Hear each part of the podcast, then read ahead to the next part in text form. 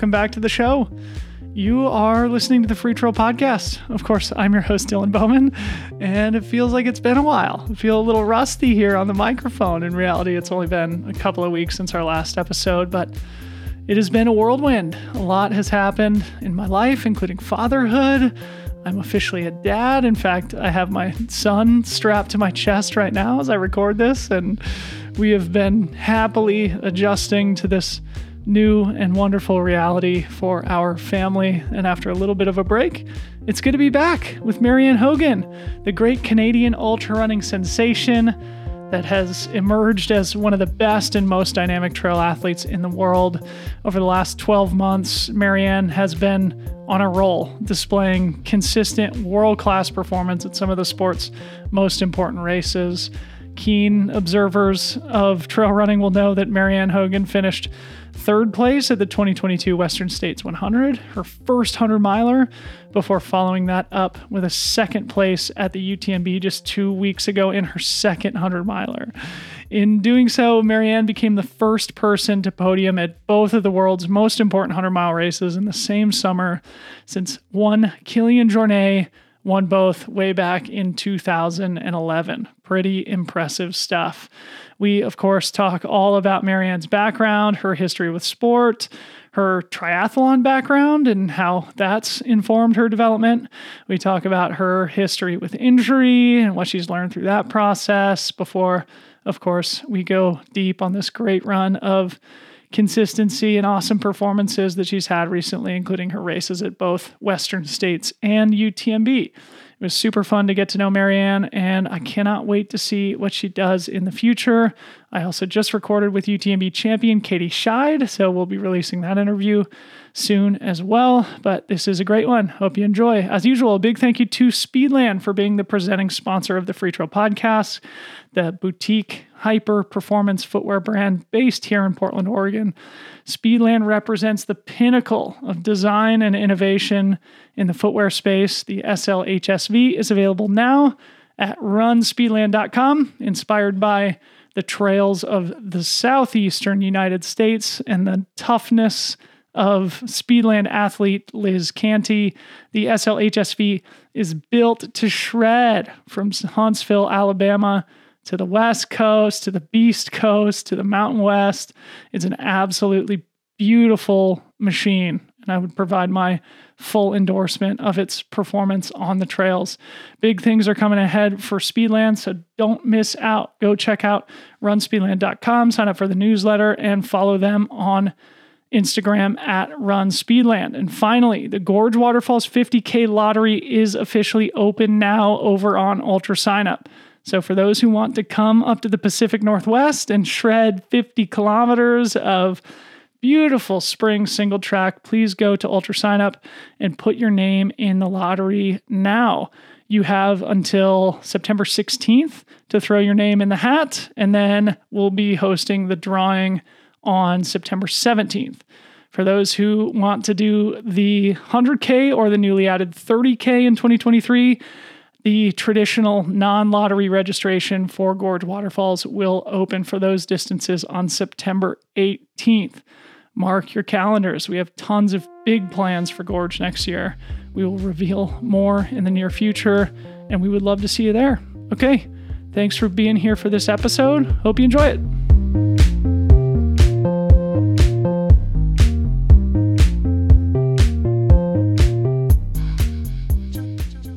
Marianne Hogan, hello. Welcome to the podcast. How are you? Hi, thanks so much for having me. It's a real honor. And you're just back home in Montreal yeah. after an awesome tour of the European continent. How are you feeling? I guess we're um, almost exactly a week removed from your awesome second place finish at UTMB. Yeah, I, I can't believe it's already been a week. Actually, I feel like it just flew by. it's weird. It's weird to be back to Canada too and and how are you feeling physically and emotionally? I i mean I, one of the things i'm curious about is that your life must be materially different than it was three months ago. After landing on the podium of both western states and utmb you've very you know effectively made your mark on the sport in a very powerful way. I mean how are you feeling and like how has life changed in the last three months Um, you know, I can't say that I it's hit me yet. After Western States, people kept saying that to me, and I was like, I don't know that, that I don't know that I feel any different. I know that I'm I'm really happy to be out there, and you know, I was so happy to be out on the start line of UTMB, and and just fin- crossing the finish line was enough for me, and and making it second is definitely more than enough for me. So, um, I guess I'm still soaking it all in, and and uh, it, it feels good, but it, it hasn't really hit me yet. Yeah, and I know physically you're not in tip top shape. And uh, you posted about how there was some damage incurred out on the UTMB course, but we'll get around to talking about that a little bit later. But Marianne, you know, I recall your name coming into my consciousness just back in November of 2021 because I was helping out with the live stream of the Ultra Trail Cape Town. And I know you've been an athlete your whole life just from doing a little bit of research about you. But aside from that, like I just don't know that much about you aside from you being from Canada and being on an absolute tear on the international racing circuit in the last, call it 12 months or so. So I'd love to just kind of do a little background. If you could tell us a little bit about yourself, your childhood, your history with sport, and things like that. Yeah, for sure.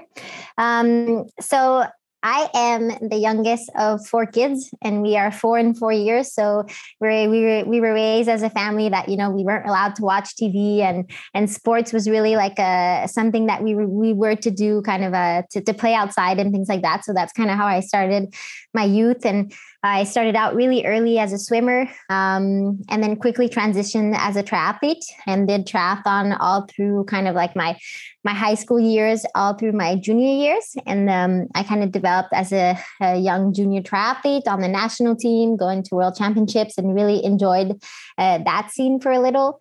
But it was really a, a, huge dream of mine to, to go study in the US um, and uh, to, to kind of go on the NCAA um, program just because they for us Canadians, they seem like they, it's it's such a big deal, and that's kind of what I wanted to do. So I, I decided to kind of apply to different schools, and so um, I I applied to schools that were completely opposite to Quebec. So I applied to schools in like California, Hawaii, Florida, things like that, um, and ended up going to San Diego State University. I did uh, my bachelor's and my master's degrees out there. So I ended up running five years of uh, 10K around the track.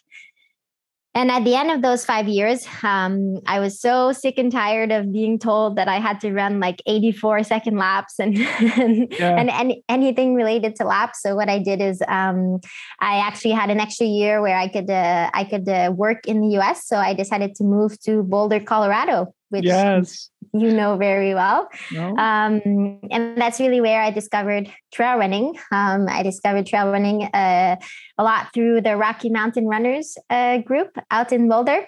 I didn't um, realize that. Yeah, Ryan yeah, yeah. Silke's crew there in Boulder. Yeah, They've built an institution of the Rocky Mountain Runners. Yeah, well, I was a regular. I was a regular. I wouldn't miss any Monday night of Green Mountain that finished at the pub. So that's kind of how I fell in love about uh, with trail running, and then that's where my trail running career started. That's fantastic. And I think so highly of them. And I've heard from so many people who live in Boulder now and who've been part of the trail running community there that the Rocky Mountain Runners group has been so instrumental in, in really cultivating community in the Boulder area and connecting all the athletes in a place that is well known for being an outdoor and endurance sport mecca. But before we move on, I'd love to explore a little bit about like your siblings and stuff. Being the youngest of four, that are all four years apart it seems like. That's yeah. probably an interesting dynamic to grow up within and and maybe you being kind of the runt of the litter the youngest one has that shaped you in any way both personally or athletically yeah, I think in both ways. I, I'm definitely kind of the one that, so I'm the youngest, but the, I'm super close to, to my brothers and sister. Um, and I was always the one that was trying to get them to, to go out and play. And they would always have me like go around in circle, like, oh, I'll play if this person plays and if this person plays. So I had to go out and convince everyone to go and play like a, a game of soccer outside or something like that um and it but but it was also about you know uh, kind of joining joining them um and and trying to de- you know you develop earlier. You know i started skiing earlier just because i was the youngest but they put me on skis anyways because it was just easier to to have me out there than to have to bring me to daycare or something like that. Um, and it was always about uh, trying to keep up with my brothers and trying to keep up with my sister. And I, I really do think that it shapes me um, as a person today, and it continues to shape me. Uh, my brother was actually the one doing my crew at uh, UTMB and he was also the one doing my crew at Western States. So, um, it, and my whole family was out there. So, uh, it is they are very much part of uh, the person that I am today, and, and they continue to be for sure that must be so special to share those experiences with your siblings, especially those transcendental 100 mile changing days with your brother. I mean, I'm sure it creates amazing bond between you guys and amazing memories for him as well. So let's talk about triathlon a little bit too, because this is an interesting part of your story and your development. Of course, triathlon is a, a, dynamic sport. You also have experience in track and field. And actually, this is just popping into my head too, but you being the youngest of four, I think Jakob Ingebrigtsen, the great uh, track and field athlete, is also the youngest brother of you know his family, uh, who have all been great track and field athletes, and so there's maybe a connection there of just being kind of the youngest one and kind of benefiting from all the experience and maybe abuse from your siblings. But anyway, what yeah. I was going towards is you know your experience with triathlon because you know, I'm curious, of course, like that being such a dynamic sport, how you feel it's maybe helped you in your development with trail running specifically. Anything that you carry over in training or in race execution that you uh, you you sort of remember from those early days of triathlon. Yeah, I think that triathlon is a very interesting sport, and it, it forces you to kind of be a um, kind of versatile athlete. Um, you know, I, I was as a triathlete too. I was there was never one sport that I was dominant at. I was I was always, you know, an okay swimmer, an okay biker, and an okay runner, which made me an overall good triathlete, which I think is kind of funny. And I, and I do think that that's kind of me uh, as a trail runner as well. Um, like I'm an okay, you know, at Western States, I'm an okay on faster course and I'm an okay at like more mountainous distances. If you ask me what my strength is, I couldn't really tell you. Um, so I, I think that probably doing triathlon kind of shaped me as as that person. Um, but what I thought was interesting, and I was thinking during UTMB was when I did, we used to do triathlons, they also give you times on your transitions. And um, I was always competing with my brother on like uh, who has the shortest transition time, like as if that was a race. Um, and I was thinking about that during UTMB as too. It would be really interesting to, to kind of give like awards to the people who spend the less amount of time in the aid stations. Um, and so I, I thought that was an interesting parallel as well.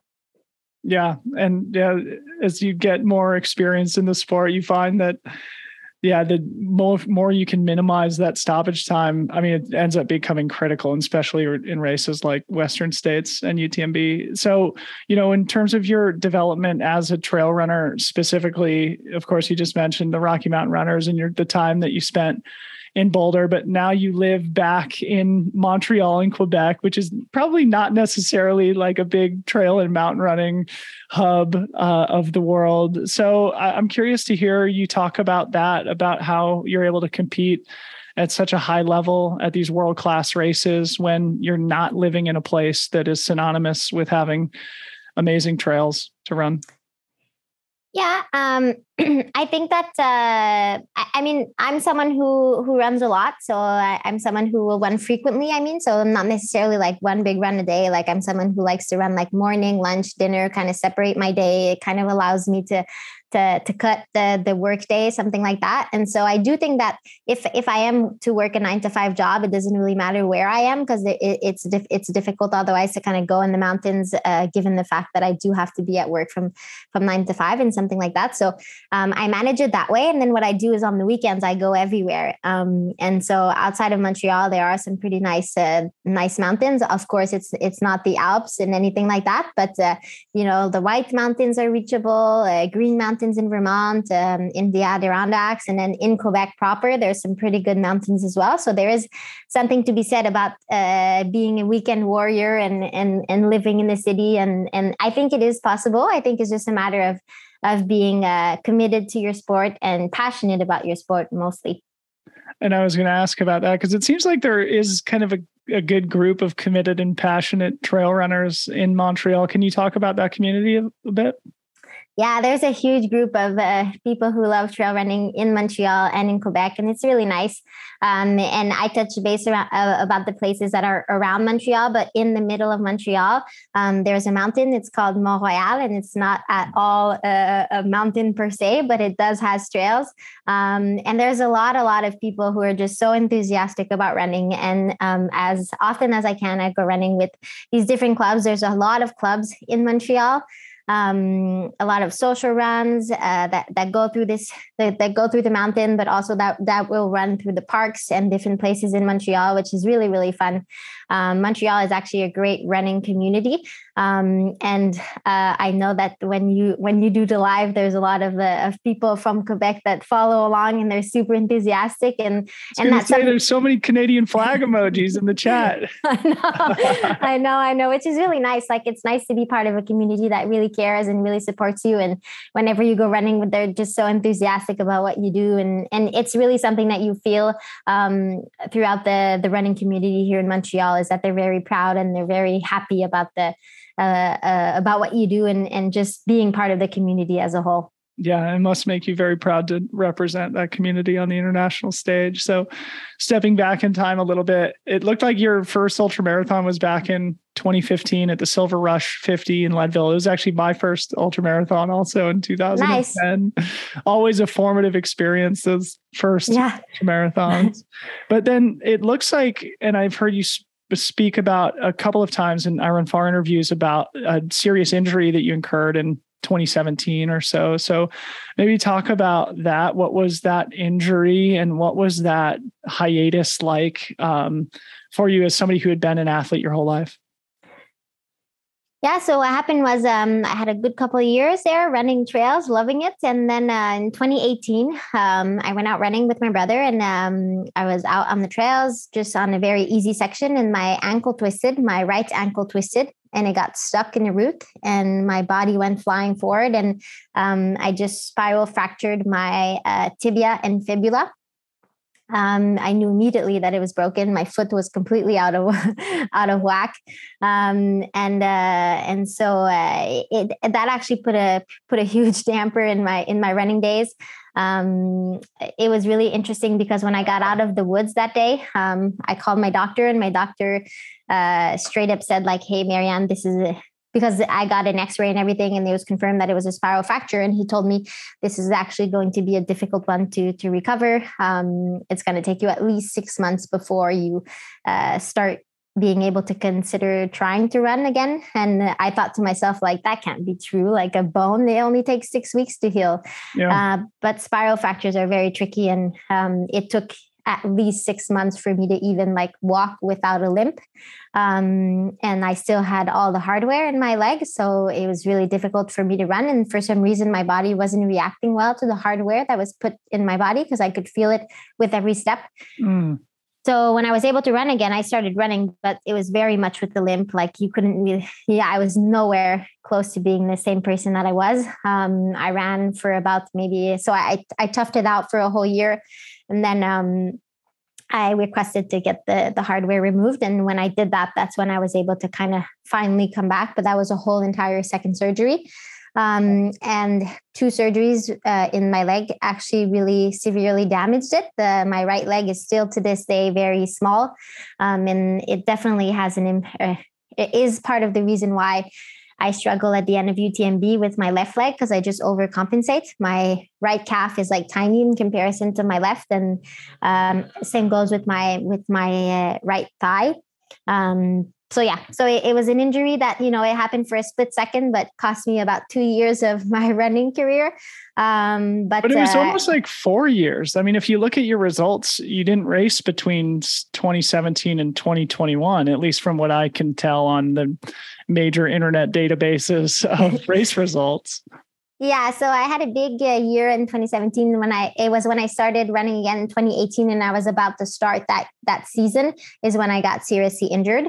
Um, so 2018 up until 2020, basically um, two years. Um, but I also um, during that time, so I wasn't able to run at all. But I really wanted to focus on something just because I needed to to kind of focus on a goal or something like that. So I started working as a, a Paralympic guide um, in triathlon.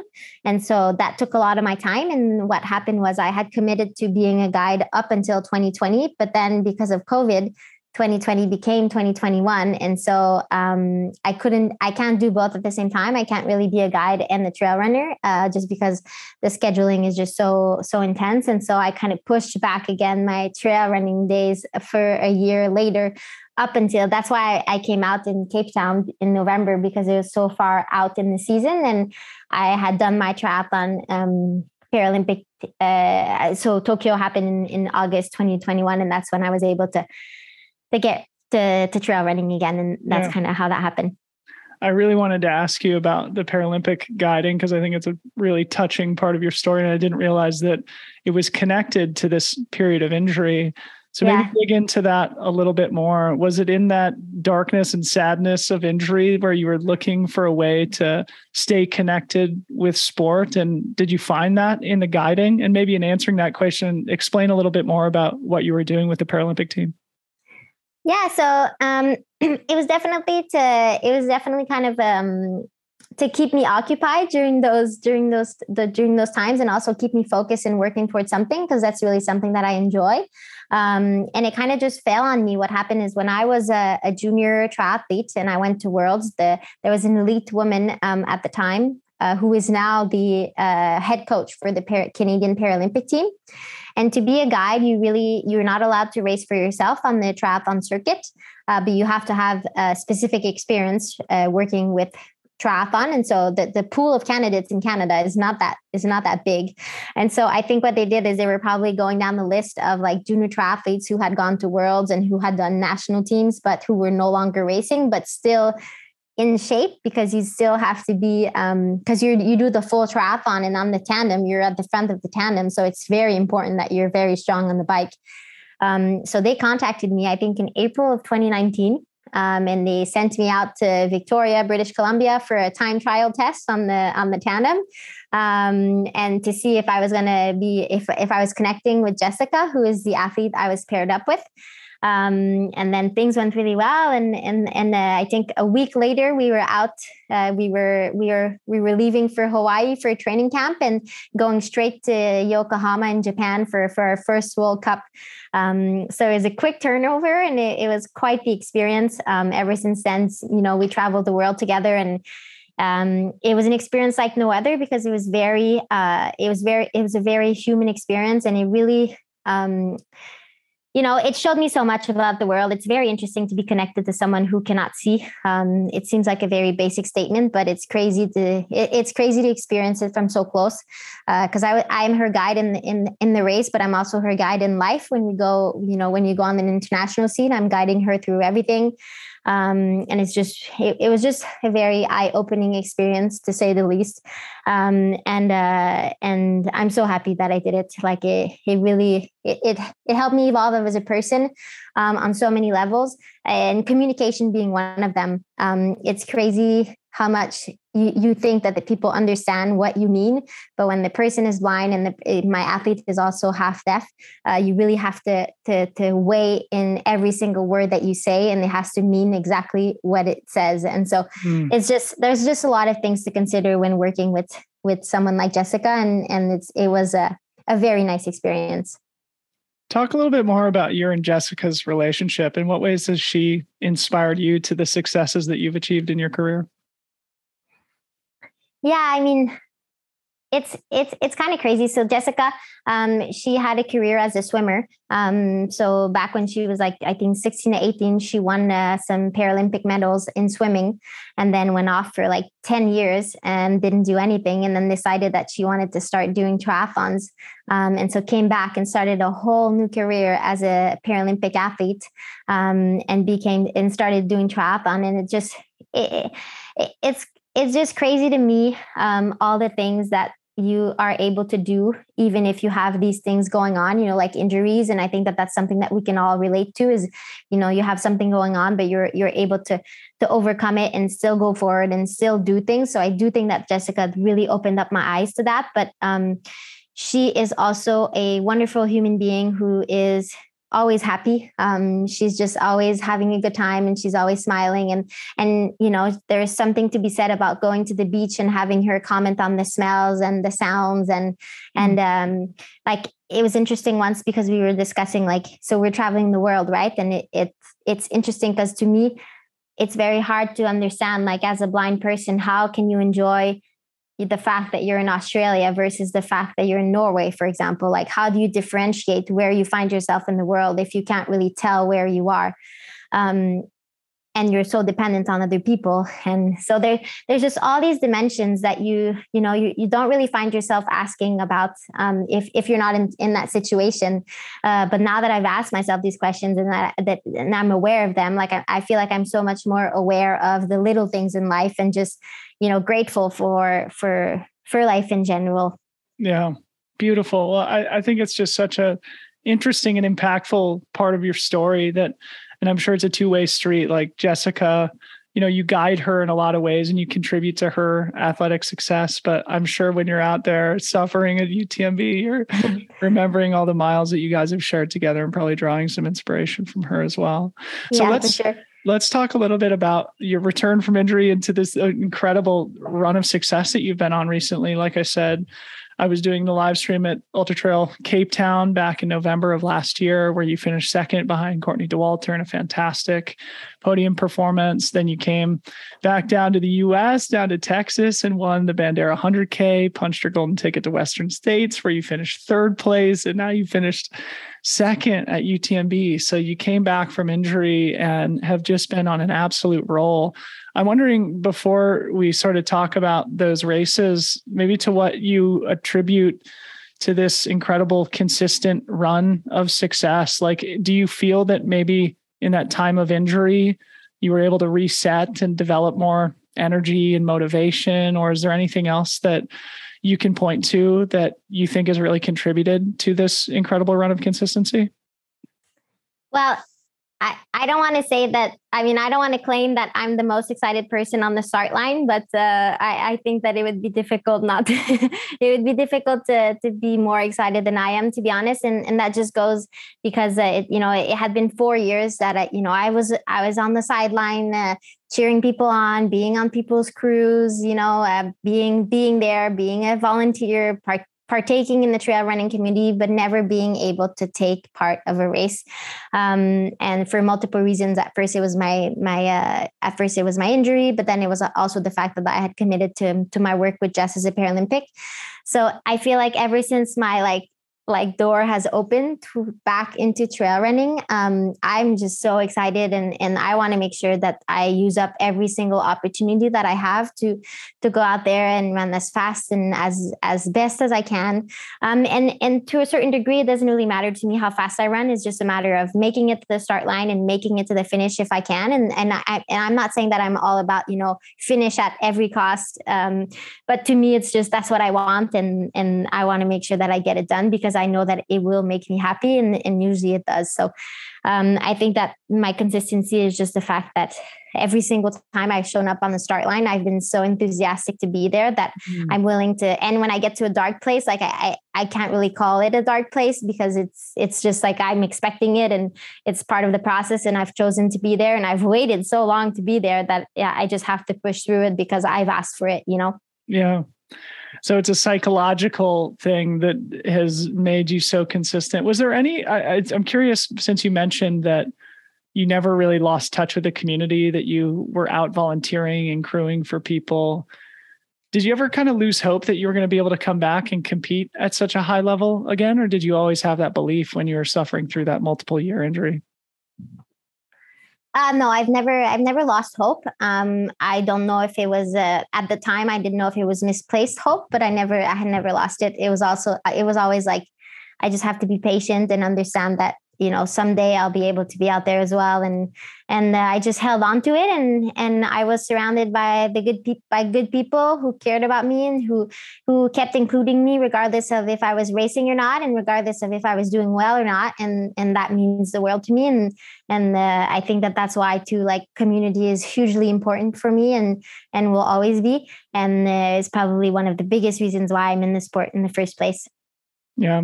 So let's talk about your training a little bit. I guess we sort of touched on this with your answer about being a triathlete in your earlier life, but you live in Eastern Canada, and I imagine the winters are harsh. You don't yeah. live near the big mountains to simulate something like UTMB. How would you characterize your training? And, you know, aside from being a weekend warrior who can bounce to the White Mountains and the Green Mountains and to the Adirondacks and stuff, are there any other words of advice that you would give to people who live in sort of flatter, non mountainous regions to be successful in the mountainous races?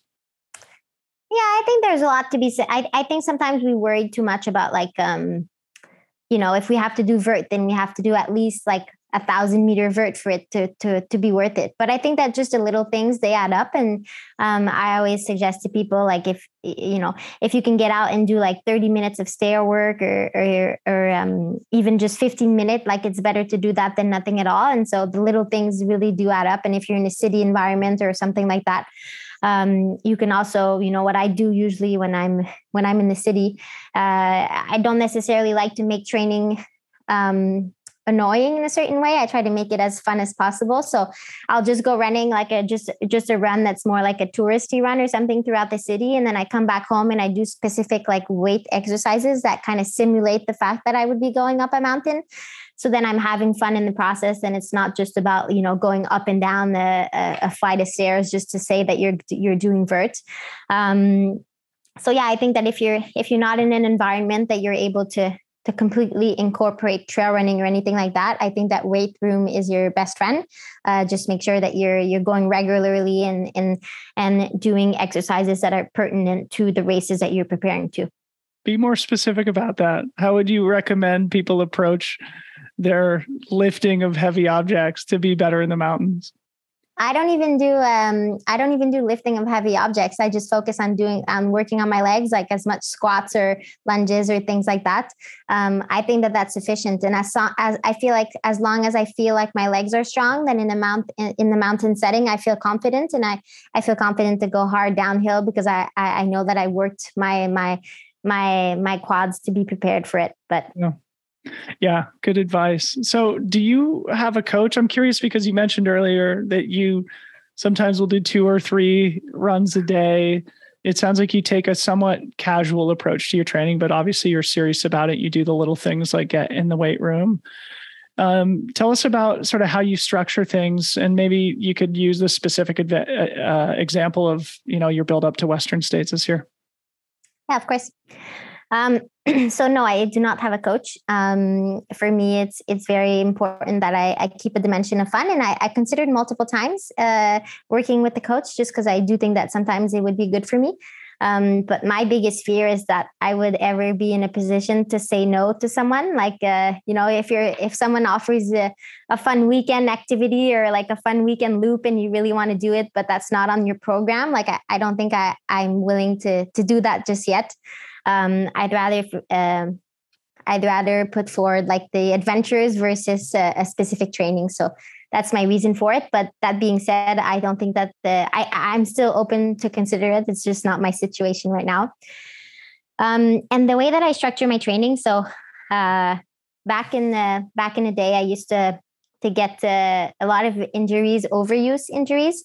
Um, I've had quite a few, so I have I have had stress fractures, and I've noticed that over a certain mileage is where um, I am most prone for them. Um, so I am usually very caref- careful at uh, making sure that I'm below a certain threshold, and that's that's all I usually worry about during a given week. Um, so, for example.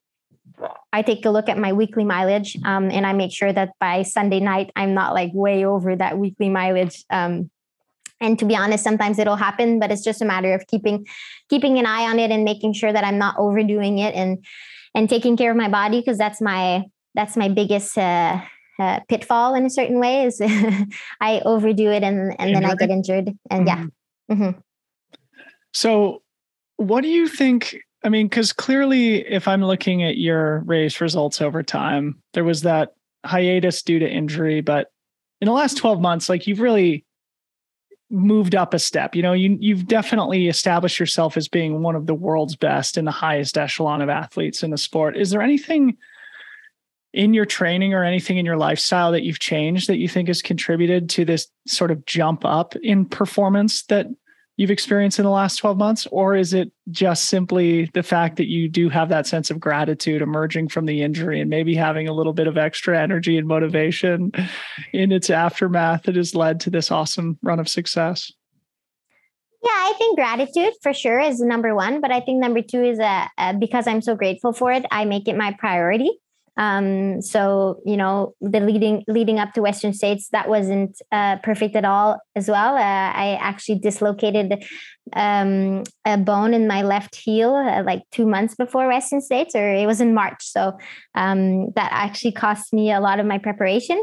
Um, but my what I try to do is always make it a priority, and and what I did for both Western States and UTMB is that you know I went in California ahead of time. I made sure to really kind of immerse myself with the environment, and I was focused on on the race without it stressing me. Like it was just about like the whole month of June for me was about Western States, and that's just what I was gonna uh, what that's what I was gonna be doing, and that's what I was gonna be focusing on um, and uh, so I do think that make that makes a difference, and that's not something that I had done in the past. Um, but I had also never raced Western States before, so um, I think that uh, I, I, don't know. I don't know if that's a difference, um, but it, I I do think that it helped for sure. And I did the same for UTMB. So the whole month of August, I was in I, I was out in Chamonix um, running up those mountains or walking up those mountains and uh, getting used to the environment, getting used to working with poles, getting used to the altitude. And, and I do think that that did help me prepare for those two big events. Mm-hmm. Yeah, the specificity. Mm-hmm. So you were the first athlete to podium at both Western States and UTMB in the same summer since Mr. Kilian Jornet did it back in 2011. And it's an incredible accomplishment. I mean, anytime you're in the conversation with Kilian Jornet is a is a good uh yeah, good good accomplishment or a good conversation to be a part of. So obviously I want to talk a lot about UTMB, but maybe let's meditate on Western states a little bit before we get to it you seem to have a really solid race there. And I know that you said in your post UTMB interview with iRunFar that Western States was your main focus for the season. Mm-hmm. UTMB was sort of uh, taking sort of a, a, a secondary role in terms of how you were prioritizing your goals. What were your main takeaways from that fantastic third place at Western States? Um, well, Western States is my first 100 mile, right? So I think I have a lot of takeaways to take away from it. Wait, okay. I, actually, I mean, I should have known this, but, but that was, you've run 200 milers in your life and you podiumed at Western States and UTMB. That's crazy, Marianne. Awesome. Yeah. Keep going. I'm sorry to interrupt. No, that's okay um, I laugh just because I mean, so Western States, um, and I'm inc- incredibly grateful for my third place finish, and and I'm I'm happy for it and everything. But it was just to me, it was just not at all a good race. like I got so sick, I was so sick between like kilometer thirty up until kilometer seventy five. I was throwing up like I've never thrown up in my life, like not even outside of running.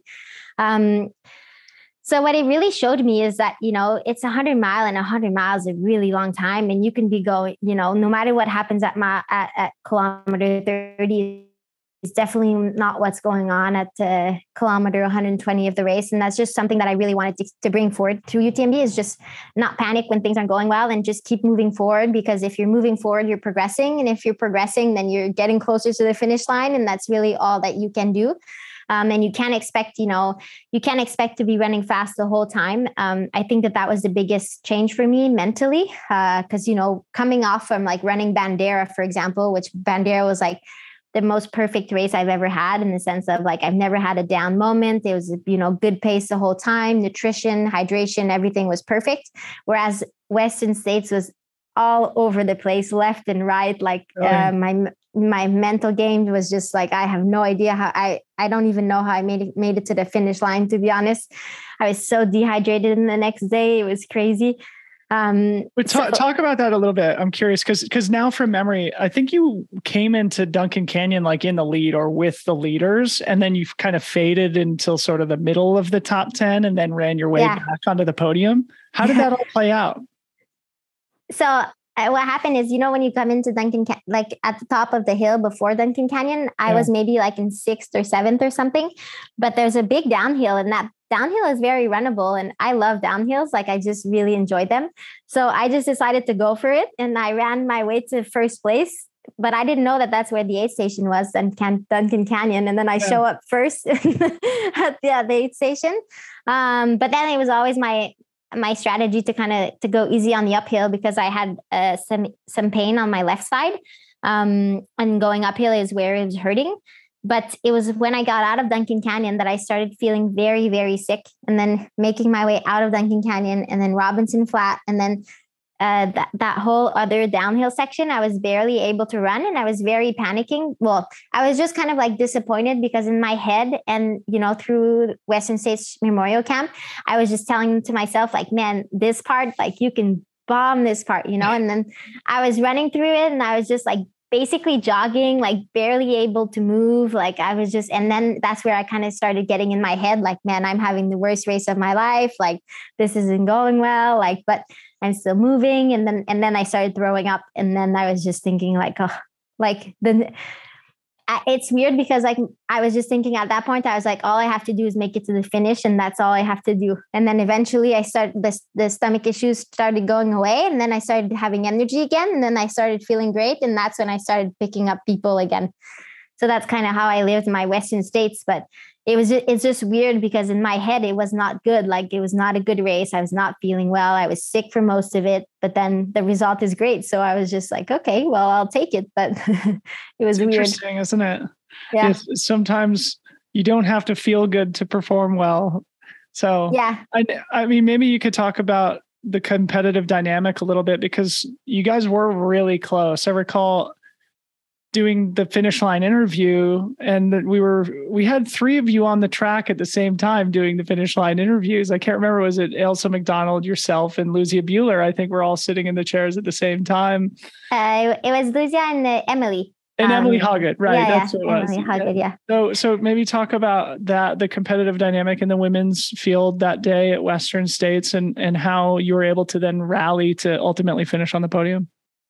Um, yeah, so it's very interesting because that's what kind of uh that's kind of what got me out of my uh, out of kind of my negative state because what was going on is I felt horrible, but I never really got past. Like I got past at the beginning when I started feeling sick, but then even when I threw up, like all through that section, I never got passed by anyone. So I was thinking like, huh, like this is interesting. I must still be top 10, but um, I didn't really know where I was. Um, and then eventually, when I started fueling again, that's when I started catching up to people and people who had passed me a really long time ago that I thought were long gone, you know, like in yeah. my head, they were almost at the finish. Um, so it's very interesting and, and that's what that's what i love about 100 miles is that it's not over till it's over and you and you just have to keep pushing um, but uh, there's there's so many of the girls like i feel like they were they were just popping out of everywhere you know like when mm-hmm. i when i left um, when i left uh, forest hill going down and down into that next section, there is like we pass. I think, yeah, I think we like the, so my pacer. He kept saying that we needed to play Pac Man, yeah, yeah. and so we we were looking for we were looking for for women ahead, and it was almost like, oh, there's one, yes. and it was like, oh, you gotta go. Um, so it was just kind of like a game and, and we had a good time. Um, but it, it's very interesting because like the women at Western States, like I feel like that's the most um, like sportsmanship I've ever seen in any type of situation, like Western states specifically. And I don't know why exactly. I do think that it's the, you know, the pillars of the sport, like Kaci and, and Magda, who really set that years back. But I, I love how it, it keeps going forward. And like, even though we're passing each other, we have so much respect for one another that it's kind of weird, you know, like it's, yes. it's a competitive situation, but we're like, hey, like, good job, keep pushing, but yeah. I'm going, I'm going to go ahead now. So, yeah, mm-hmm. it's it's just interesting. Beautiful. Yeah. And now Kaci and Magda pass the torch to your generation. It's up to you to make sure that that gets passed down to, to the next generation too. Yeah. So fantastic. And it was so cool to see you race through. And yeah, it's funny. I can point to a few races in my career too, where the, the low points come really early and you think like, oh, I'm screwed. And then you're able to rally at the end and come out of it with an awesome, you know, result to show for it. The Freetrail Podcast is brought to you by Gnarly Nutrition. Are you tinkering with your race day nutrition strategy? Are you finding that the nonstop consumption of energy gels and chews leaves you with intense taste fatigue and sugar overdose? Well, I have some advice for you, something I've done for years now. That is, drink your calories. I've tried everything on the market, and I am here to tell you that not all drink mixes are created equal. The Gnarly Fuel 2.0 drink mix is by far the best that I've tried for both taste and energy supply. Fuel 2.0 is the bomb, especially the cherry cola flavor. That is my absolute favorite. It has all the carbohydrates, the electrolytes, the amino acids to power you along your trail adventures. Two more things that make it amazing. One, it is NSF certified for sport, so you don't have to worry about unintentionally ingesting any banned substances. And two, they come in both multi serving bags and single serving pouches. I typically use the big bag, but in case I use a single serve stick in a race or a long training run where I need to refill my bottles, the sticks are actually easy to open. It's a miracle. We've all fumbled with drink mix pouches that are impossible to tear open on the run. Is there anything more frustrating? Well, Gnarly somehow solved for that too. So go grab some Fuel 2.0 drink mix at gonarly.com. Use code FreeTrail15 for 15% off your purchase. GoNarly.com. Use code FreeTrail15. So, moving on, you know, the story of last summer, at least to me, was the difficulty or near impossibility of pulling off the Western States UTMB double. And we just mentioned that you and Kilian are really the only people to finish on the podium of those two races in the same summer in the last decade plus. So, of course, we need to learn from you as to how to pull this off. All the professionals in the international ranks, I'm sure, are eager to get your advice. So, after Western States this year, of course, you said that it wasn't a perfect race, but you're still able to finish on the podium. How did the recovery, uh, you know, how, what was your approach to the recovery after Western States with the understanding that you were hoping to stand on the start line at UTMB only two months later? Yeah, I made sure to like completely cut off running for like uh, one week. Um, like I, I got myself in an environment that uh, has nothing to do with running. I went to visit a friend in Seattle. Um, kind of just had a good time, and and that was really important for me. And and I think it really uh, helped me recover and, and mentally recharge as well. Um, and then uh, I had told myself that I was going to take like two weeks off of running, but then uh, I don't know. I, I feel like it, it's easy to once again I came back to Montreal and it was really easy to, to to join community runs and I was just like, oh, I'll just go see how I feel. So I took like a week to kind of get back and just kind of jogging a little bit. And then um I had four weeks to build for to build because I, I, I had eight weeks between the 200 miles. So what I figured is I do two weeks off, four weeks build, and two weeks kind of like tapering for UTMB.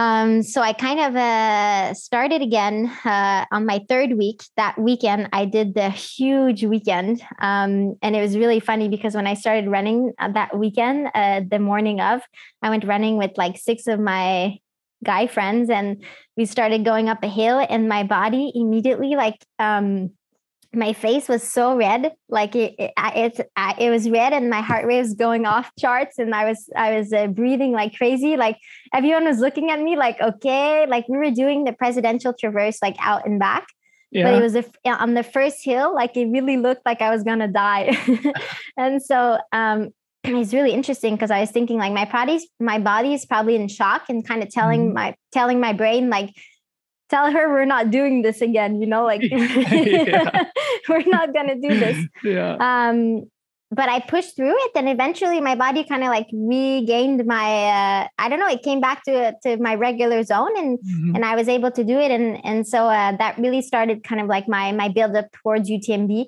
Um, and my sole focus during those four weeks was getting as much vert as possible, mm-hmm. um, as often as possible. Uh, but I still had. I was doing the full month of July in Montreal, so I didn't really have access to a lot of vert in July. Um, but then I went to, uh, to Chamonix for for for the month of August, and that's really where I focused on on incorporating as much vert as possible. And and yeah. I do think that that helped me transition for sure. Cool. Yeah. So I want to talk about that a little bit more too, because obviously, I like. I just wanted. I, I don't know if you're on Strava. I need to look this up, but The I am. specifics, uh, okay, I need to look this up. I should have done this before our conversation, but the specifics are, I think, fascinating or interesting for the listeners, right? Because Yeah. the you know you arrive in, in chamonix and you have this depth of strength and fitness from western states right so you said that the emphasis then turns to vertical so you're probably doing a lot of climbing a lot of hiking a lot of you know steeper descending are you also thinking about your overall volume or do you feel like you've already checked that box because you've just completed a 100 mile race what's the balance between volume intensity and vertical Um, I've already checked that box, so I'm not thinking about volume. But um, but when you try to get as much vert as possible, volume also comes along with it. Um, I think I had my biggest uh, biggest volume week um, three weeks before UTMB, and the, and uh, it was volume heavy and elevation gain heavy. yeah yeah. And and how were you feeling? Like were you standing on the start line of UTMB feeling fit and fresh and confident, or were you still feeling a little bit banged up and fatigued from Western states? Because you know, I'm curious about this because I've raced these big races myself throughout my career, and I always need like deep physical, emotional, spiritual recovery afterwards. And so I'm just curious about like your confidence versus insecurity or fatigue versus freshness at the start line of UTMB? Um, so I'll answer this question two parts. I was feeling very confident in myself. Um, I was feeling great. I was feeling fit, and I was feeling ready to roll. Um, but I had never really raced in Europe. I had never really raced in those big mountains, and I had no idea how that how I was going to turn out in comparison to like Europe, the European athletes who, you know, everyone listed for you know on the iRunFar. Like definitely that Canadian was at the bottom of the list, or or like uh, you know it's it's so I was feeling great, but I didn't know how I would compare or how my physical abilities would compare to the others, and that's what I was curious about. Um, but to me what was important is that i was feeling good and i was going to race at the best of my abilities and if my body you know a lot of people asked me before the race if i had recovered from western states and i said well at this point i can tell you yes but at the middle of the race maybe my my answer will be different and i don't know how it's going to turn out but yeah. i'm willing to i'm willing to go find out you know amazing and you did find out and uh, with yeah. an incredible result to to show for it and i'm still dumbfounded of the fact that you've run 200 mile races and you've been on the podium of western states it's, a, a, great yeah. start and probably the challenge for you now is to maintain a sense of humility that it's not always going to be that easy or that successful but i but definitely don't think that the, it will be that easy or that successful and i mean there's there's definitely a you know first luck the beginner's the, luck yeah. beginner's luck exactly yeah, and um, yeah. i'm okay with that Yeah, well, it's the attitude that I think probably has contributed to that, you know, great start for you of just having that sense of like, I'm happy to be here. Let's go give it a good effort and the result will be what it is. And hopefully you can maintain that attitude and not put too much pressure on yourself. And especially now that, like I said, I feel like your life has probably materially changed after this summer. And now you're going to go into every single race that you do, whether it's here in North America or in Europe or anywhere else internationally. And Marianne Hogan's name is going to be listed among the contenders. And so it is going to be difficult, I think, for you to you know have the the same psychology but um you know that's a, a, a good problem to have so to speak. So let's talk about utmb um obviously you know Katie Schide went off the front and at a fairly aggressive pace and we'll sort of get into how everything played out but maybe let's just start by talking about how you were thinking about the race strategically and how it played out in the early miles for you. Maybe take us through Les Contamines or so yeah, for sure. Um, so uh, yeah, I mean, I always tell myself that I want to go progressive in these runs. Um, but it was really funny because my friend Mathieu was uh, was at the start line and he insisted that I was I st- I stand next to him because he's like, "There's never any girls on the start line of UTMB. Like, you should be standing on the front line." so I ended up starting with him, and obviously, like, ended up starting off pretty quickly. Um, when I got passed by Jim Walmsley at like kilometer three or four, I got pretty nervous. I was like, I was like, darn it, did I just mess this up for myself? Um, but no, I mean, I was having a great time and I wasn't pushing that hard, but I was just trying to you know, make the most of it. And um, I honestly had a great time. Like through UTMB, like you go through those those cities, like going through Les Houches. Um, there are so many people there cheering, and everyone is either yelling your name because they see it on your bib or because the announcer called it. I don't know, but everyone seems to know who you are, and they're yelling your name, and it's just there's so much enthusiasm. Same goes for Saint Gervais. I go through Saint Gervais and I'm feeling great and I'm having the best of times and I'm like feeling like this is this is this is the race of a lifetime. Um, and then I keep going. I'm going towards Les Contamines, and then that's when I started having stomach issues again for some reason. I started feeling very sick. Um, I have to stop to go to the bathroom three times before Les Contamines, and I'm thinking like, ah, not again. Like, what what is going on? Yeah. Um, uh, but I don't really let it affect me. I get to Les Contamines. I know that I'm behind Katie. Everyone keeps telling me, and and and it's funny because the people who are giving me splits. So everyone was telling me that I was second female, but the people who were giving me splits, they were telling me, but they were also saying like she's starting off really fast. Like Yeah. don't don't uh, don't um don't judge your your pace based on her because they were telling me that she was going out fast Yep. um, which in my head I always thought it was funny because I was like, I'm just running here. I don't know how far Katie is, anyways. Like, but yeah, so I go to Les Contamines and then going up uh, Le Col du Bonhomme, I, am still having stomach issues, um, but but it starts leaving me um, when I get to Le Chapieux. That's when I finally start feeling better. Um, and then uh, I uh, I start going up. Uh, uh, what's the next one? It's Grand Col de la Seigne. Calls was saying, yeah. Yeah. So I go up Grand Col de la Seigne. I'm feeling great, and at that point, I'm still second. I'm I'm still kind of in disbelief that I'm in second, and I'm going up, and I'm feeling good. So I'm just I just take my little pace, and I'm I'm going about my way. Um, and then I make it on the other side, um, and then I see Greg Valet, who's there, and he gives me a, a split, and he says, "Hey, you took on time. You're now taking time on Katie." Yeah. Okay. So from Les Chapieux to like is the where I started taking time. So he says, just keep moving, um, keep moving at a good pace, and you're gonna slowly pick back up on her. So then Yep. I'm like, huh. There's still a lot of race to go at that Yeah. point. Yeah, I know. So I was just like, huh, interesting, but I'm feeling good. So I'm going to keep pushing at the pace that I'm going. And so I go, I go, I make it to Courmayeur.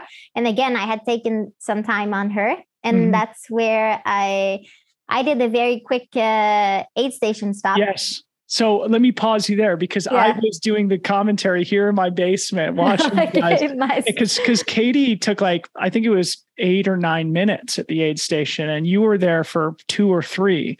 And so I recall in my own sort of analysis saying, okay, well, Marianne has taken six minutes just in this aid station transition. It goes back to what you said earlier about your triathlon days. Yeah, and yeah, yeah. sure you minimize that. Yeah. but Katie was still had a fairly comfortable lead of you know 20 minutes or so. So then it seemed like out of Courmayeur, Katie started to struggle a little bit. You start making up massive time on her. Yeah. And then ultimately make the pass somewhere around the Grand Col Ferret. So please paint the picture. I want all the details of what happened as you saw Katie, knew that you were making the approach, and then what happened when you made the pass. Because I mean, that's a big thing, Marianne. I don't know if you really appreciate it, but like coming into the lead of the UTMB in the second half of the race is like a pretty big accomplishment in life, just being in the lead at UTMB. Yeah. So I want you to give us all the details of how that played out. Yeah, so I mean, coming out of that you have like one steep hill, but then you're running on the you're running kind of like on the what they like to call like a terrace, like it's just kind of like goes up and down, up and down, and and historically that's more my strength than anything else in the course. So like in my head, I was just like, okay, this is a good place for me to have some fun here. So I just start running. I'm running up and down those hills, and I start kind of pushing up the pace, and I start picking up the guys one by one. Um, and I I just move forward like that. And when I make it to Arnouvaz, um, the people at the aid station they tell me like, "Hey, Katie was just sick, and she's two minutes ahead of you." So I'm like, "Oh, okay, this is nice. This is interesting." Um, and so I take off. Uh, I take it off really easy, and I go up Col Ferret, and I see Katie like she's two minutes ahead, and we're going up a hill, so I can see her this whole time. But I'm thinking like, there's absolutely no. I'm in no rush. Like I don't need to pass Katie at all going uphill. Like I'm just kind of going up. So I'm I'm going, I'm going, and I pass, I, I catch up to her like at the very top. Um, but mind, Katie at this point, and I told her this after the race, and I didn't want to tell her during because I didn't want to frighten her, but she was so white. Like she was white like my t-shirt. Like she was frighteningly right, And she was like wearing uh, a full buff, a hat, gl- uh, gloves, a jacket, and I was just in a t-shirt. Really? and I, yeah, it was really interesting the contrast. Um, so I make it up. I, I go up all the way to her, and I was thinking like, oh, I'll just catch up to her and then kind of just relax here for a little. Um, because I again I love downhill. So then we make it to the top, and then I put my stick, my poles away, and that's when I'm like, okay, well I'm gonna have some fun here. Yeah. And then I I start going downhill, and I just passed her, and it wasn't like it, it wasn't at all tactical. It wasn't like it was just like this seems to me like a good spot, and I'm feeling great, and I'm just gonna go for it. So I I went for it, and it and, and it was pretty fun. So did she try to stick with you there when you made the pass? And and maybe also talk about the psychology of that. Like did you feel the weight of i'm marianne hogan the proud montreal canadian and i'm now in the lead of the utmb at over 100 kilometers into the race? Like it's a pretty important part of the race where you took the lead too. Yeah. Yeah. I don't know. I feel like I passed her and all I said was like, let's go, Katie, you're crushing it. And she mm-hmm. said, she responded like, you too. But there was like no, there was no assessment that she was coming with me because like she was going at it because when I caught up to her at the top, I took the time at the top to kind of like slow down, put my poles away, and get myself in descending mode. Whereas she got to the top, kept going, and th- and she was all dressed still, and she had her poles in her hands when I passed her yeah like her they were all open and when i passed her it was there was no like like I, there was no i didn't think she was gonna fall i, I don't think she was gonna follow. And she was still very white you know so um and i had been cat she had seen me the whole hot like hike up like catching up to her and kind of just like staying there. So but it was really funny and we'll get to it but then she did the exact same in reverse to me so it's hilarious. yeah let's get to it. But but tell me about the psychology there. I mean were you like i mean there's two types of people in the sport i feel like you know at least myself i probably would have panicked and like totally you know freaked myself out to be in the lead of the utmb and there's others who thrive with that No, I was Pressure. driving. I was Tell just me. like, yeah, I, I, I, I don't know. I passed and I was having such a good time. Like in my head, all I was thinking was like, woo! like, that's all I was going on. Like I was just having a good time, and I, I was just going down the hill like it was a, a Saturday run with my friends. You know, like having a good time pushing the downhill and. And then, and then I started seeing when I got to um, then on the downhill, I saw some people that I knew and they were super excited, and that kind of like brought my stoke level up. And then I went to La Fouly, and my whole family was there, and then I got super excited. And then, uh, oh that must have been so cool yeah, yeah, yeah, my whole Um, family was there in La Fouly, so that was really cool. And I, I was like, when I feel good and I'm in the race, like I'm not like you can talk to me and I'm just laughing and I'm having a great time. It's not like I'm focused or anything. It's very like we're having a conversation here, you know. that's how all the great athletes seem to be in our sport you know the world class ones can manage to carry on conversations and crack jokes even when they're suffering mightily 120 kilometers into the race so ultimately you had some physical problems though at UTMB in your post race iRunFar interview you referred to them as mechanical issues. I think going back to your triathlon vocabulary. Yeah. um, and since the race you posted on Instagram that you tore your psoas so tell us what happened into the race uh, in the race and, and how the the problem manifested physically. Yeah. Um, it was really funny because before I figured out what I had, I just kept saying that I had a, I got a flat tire in my left leg. um, and what I ended up having was actually a, a hole in my psoas, which was pretty big. Um, when I saw the doctor, he said he had never seen a hole that big in the psoas before. So, um, so what happened is I make it all the way to uh, at the bottom of the hill going up to Champex-Lac.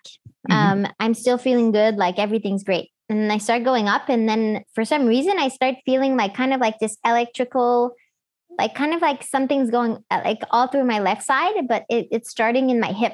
Um, and as I'm lifting my foot like off the ground, like I'm start I'm starting to feel like sharp pain in my left hip. Mhm. So then I'm thinking like, oh, this is not good. Like I don't know what this is, but this doesn't feel like um I'm tired kind of a kind of pain. So I I decide to to walk the entirety of that hill going up to Champex-Lac. When I get to Champex-Lac, I sit down and I take like a five minute break. Um, and my brother's there, and I tell him like, "Hey, can you make sure that you you get me the physio at the next aid station because I want to talk to him. I don't really tell what's going on. I'm just like because I didn't want to really make it a reality, but at the same time, I really needed to figure it out. I I, I get going and then um, I go up Champex-Lac and then there's like a downhill before you start going up again.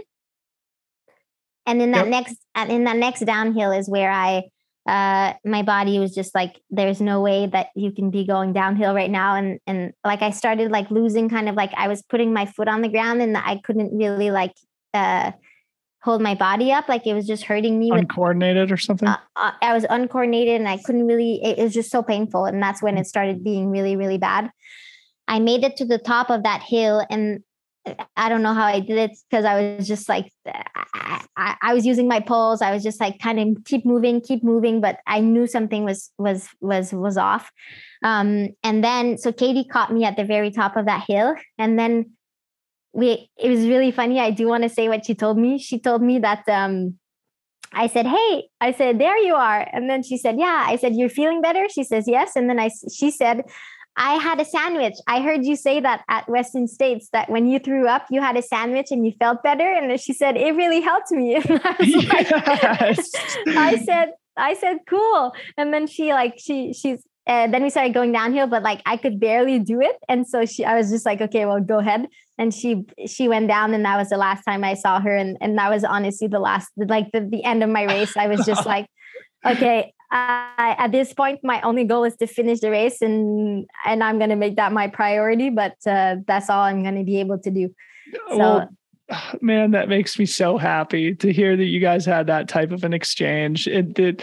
You know, the deepest part of a very competitive battle at the world's most important race is that the two leaders can crack jokes about eating sandwiches. Yeah. I think I recall an iRunFar Twitter update of Katie Schide coming into Champex saying something to that effect, like, "Oh, I had a cheese sandwich and now I'm feeling better." And so, yeah, yeah, yeah. She, of course, went on to achieve a fantastic victory, and you held on to the finish line in a fantastic second place performance, even though you were dealing with a hole in your psoas, as you described. Any highlights from those closing miles, aside from just sort of being a hobbled person in agony, that you think are worth mentioning? Uh, well, I just want to give a huge shout out to my crew and and and the the team, the Salomon team, so the physio and the other members of the Salomon team who were just like incredibly supportful, supportive of me and and um, you know, it wasn't pretty. It was not pretty at all, and and it must not have been fun. And um, I'm entirely, you know, I made it to the finish line because of them, and and I have them to thank for sure. Um, not only did I make it to the finish line be, uh, because of them, but I, I, held on to my second place because of them, and, and for that I'm grateful. Um, and uh, so yeah, I, I definitely want to thank them for that. Yeah, incredible. How are you feeling physically now with the psoas issue and having put yourself through two of the hardest and most competitive hundred milers in a two month span? Like, are you taking some serious downtime now? Do you feel like you're legitimately injured or? Are you are you more just like fatigued and need a, a little rest? Um, well, my the thing that's keeping me from doing anything right now is really my psoas. Um, in the sense of you know the doctor was very clear that I need to take at least six weeks off running. Oh. Um, yeah, okay. so there's no doubt that that that is a that I will have to do. And um, but that being said, I I do think that it's good for me. I I think that uh, you know um, given the circumstance, uh, I have no choice, but I think that that would have been the wiser choice regardless.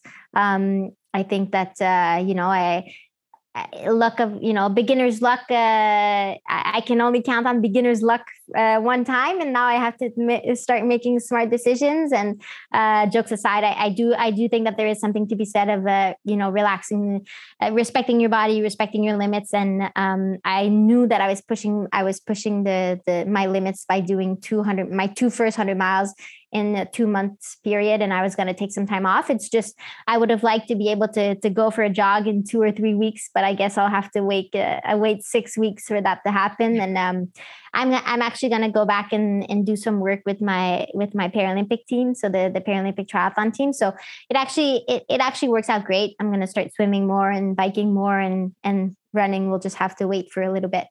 Yeah. Well, I was just going to say taking six weeks off is probably the wise thing to do, even if it weren't forced. So, yeah. No, no doubt you'll get through that in, the blink of an eye. In fact, when six weeks are over, you're probably gonna be like, oh, I'm not sure I really want to start training again yet.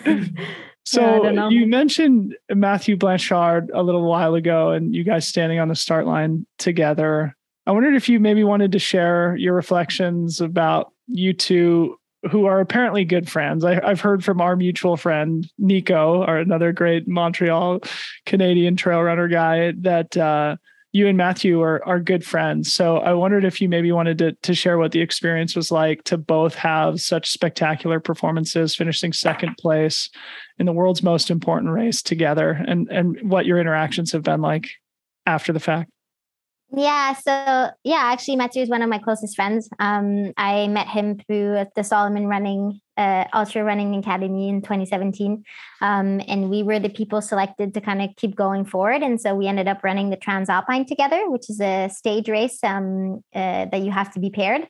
So you can't do a seven day stage race with someone and, and not become, you either become best friends or you, you end up hating each other. And, and in our case, we became best friends and, and we've been best friends ever since uh, in, in the sense of, you know, he's definitely uh, someone that I, that I look up to, someone who is incredibly uh, generous with his um, knowledge and um, his time uh, in the sense of like we spend so much time running in the mountains together and he never stopped you know like he's done utmb twice before and so in august when we did it together he took a lot of his time to tell me like hey here you should be eating a lot here you should be taking out your poles like all of those little details that really do add up um, and that mean a lot um, but also uh, so i do think that that's one part of it but i do think that um, you know things he did the thing he did about me standing on the on the front line of UTMB, I think shows a lot about the person he is. He cares a lot about other people, and and I I, I think it's nice that he said like he said something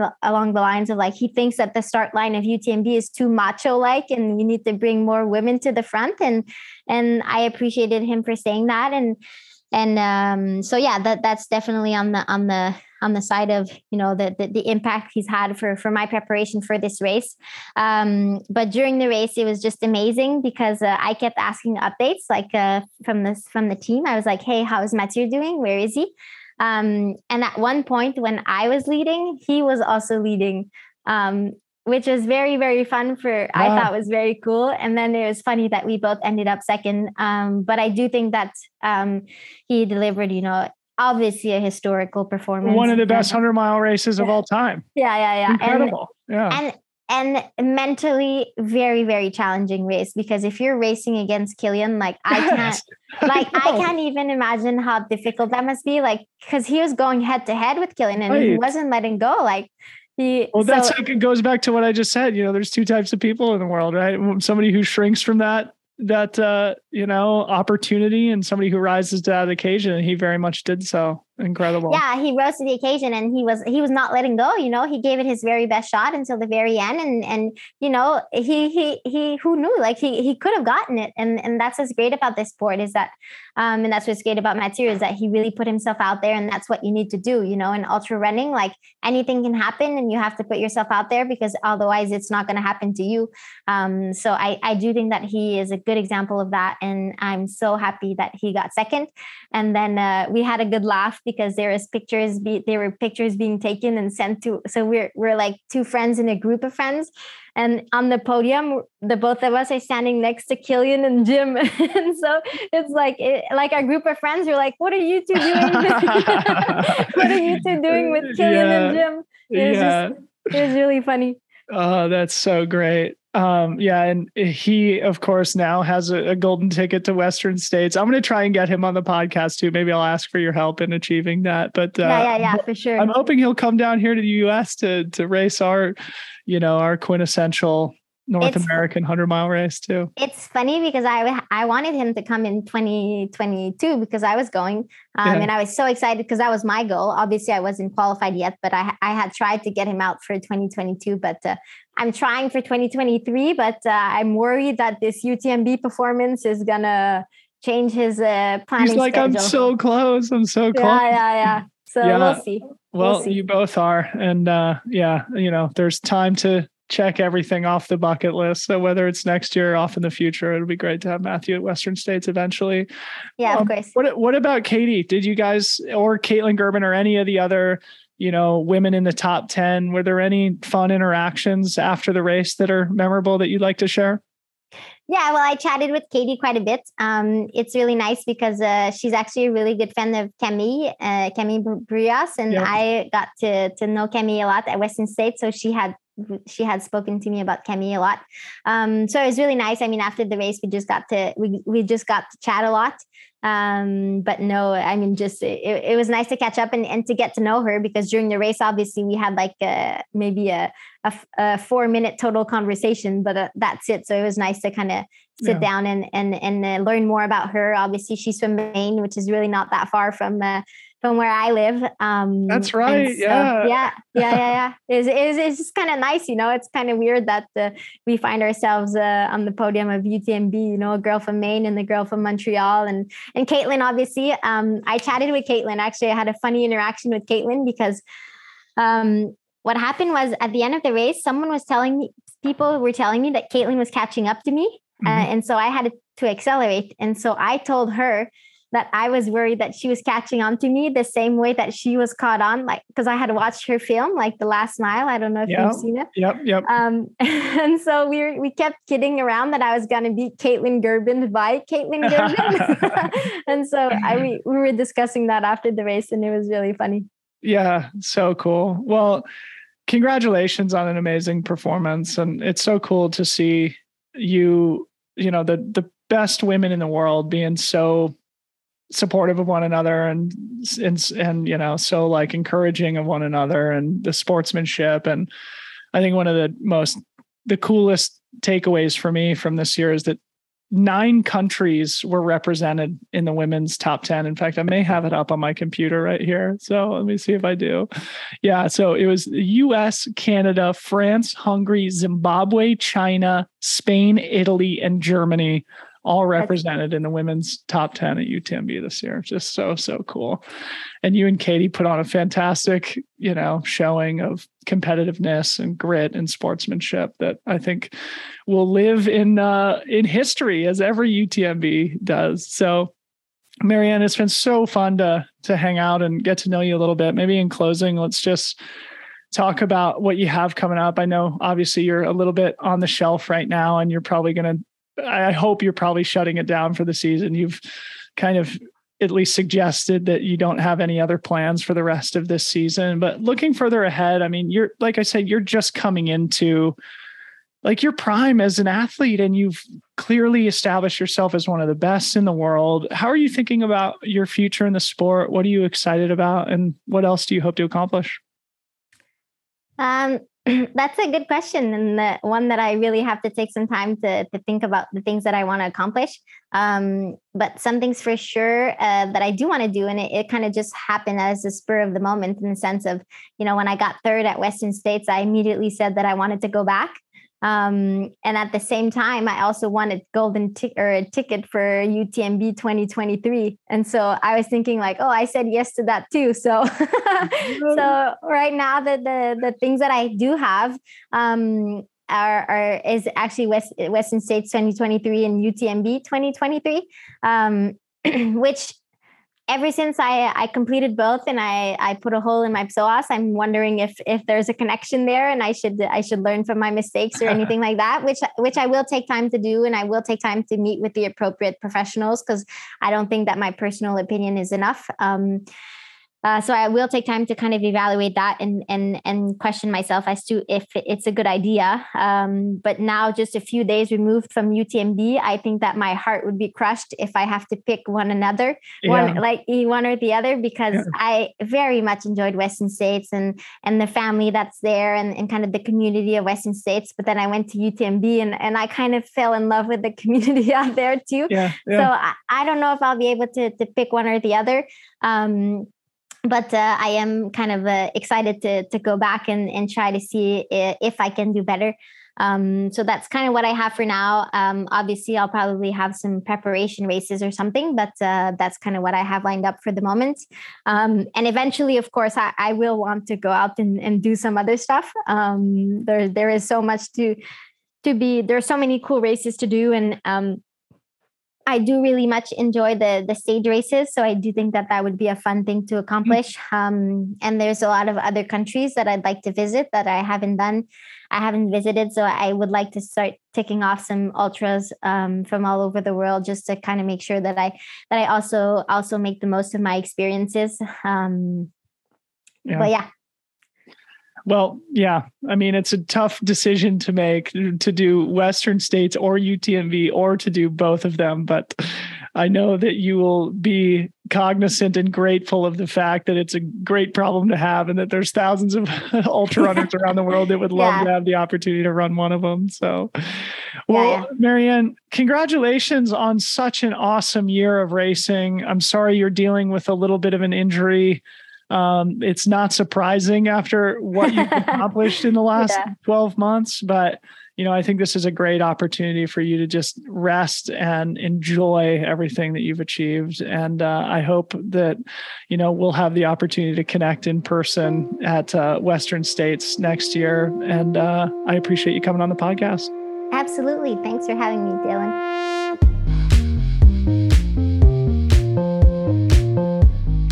Okay, thanks so much to Marianne. What an athlete. What a likable and fun personality, and what a future that she has ahead of herself. Can't wait to follow along. If you'd like to follow along and you aren't already, go follow Marianne on Instagram. I have a link to her profile in the show notes. Go smash that follow button. I also link to a cool article about her triathlon guiding work that she did with the Canadian Paralympic team. A very cool element to Marianne's story. So you can find a link in the show notes if you'd like to go a little bit deeper on that subject. Also, in the show notes, you'll find a link to the Gorge Waterfalls 50K lottery registration, like I mentioned in the intro. So just smash that link if you want to come run with us in April 2023. We would love to see you there. Finally, there are a couple big changes coming for Free Freetrail in the very near future. We'll be announcing in the next two weeks or so what those are. It's an important moment for us overall, but I'm calling chapter two of our business and hopefully a move towards viability and sustainability as a company. Excited to reveal a little bit more soon, but that's it for now. Love you mucho. Talk to you very soon. Bye bye.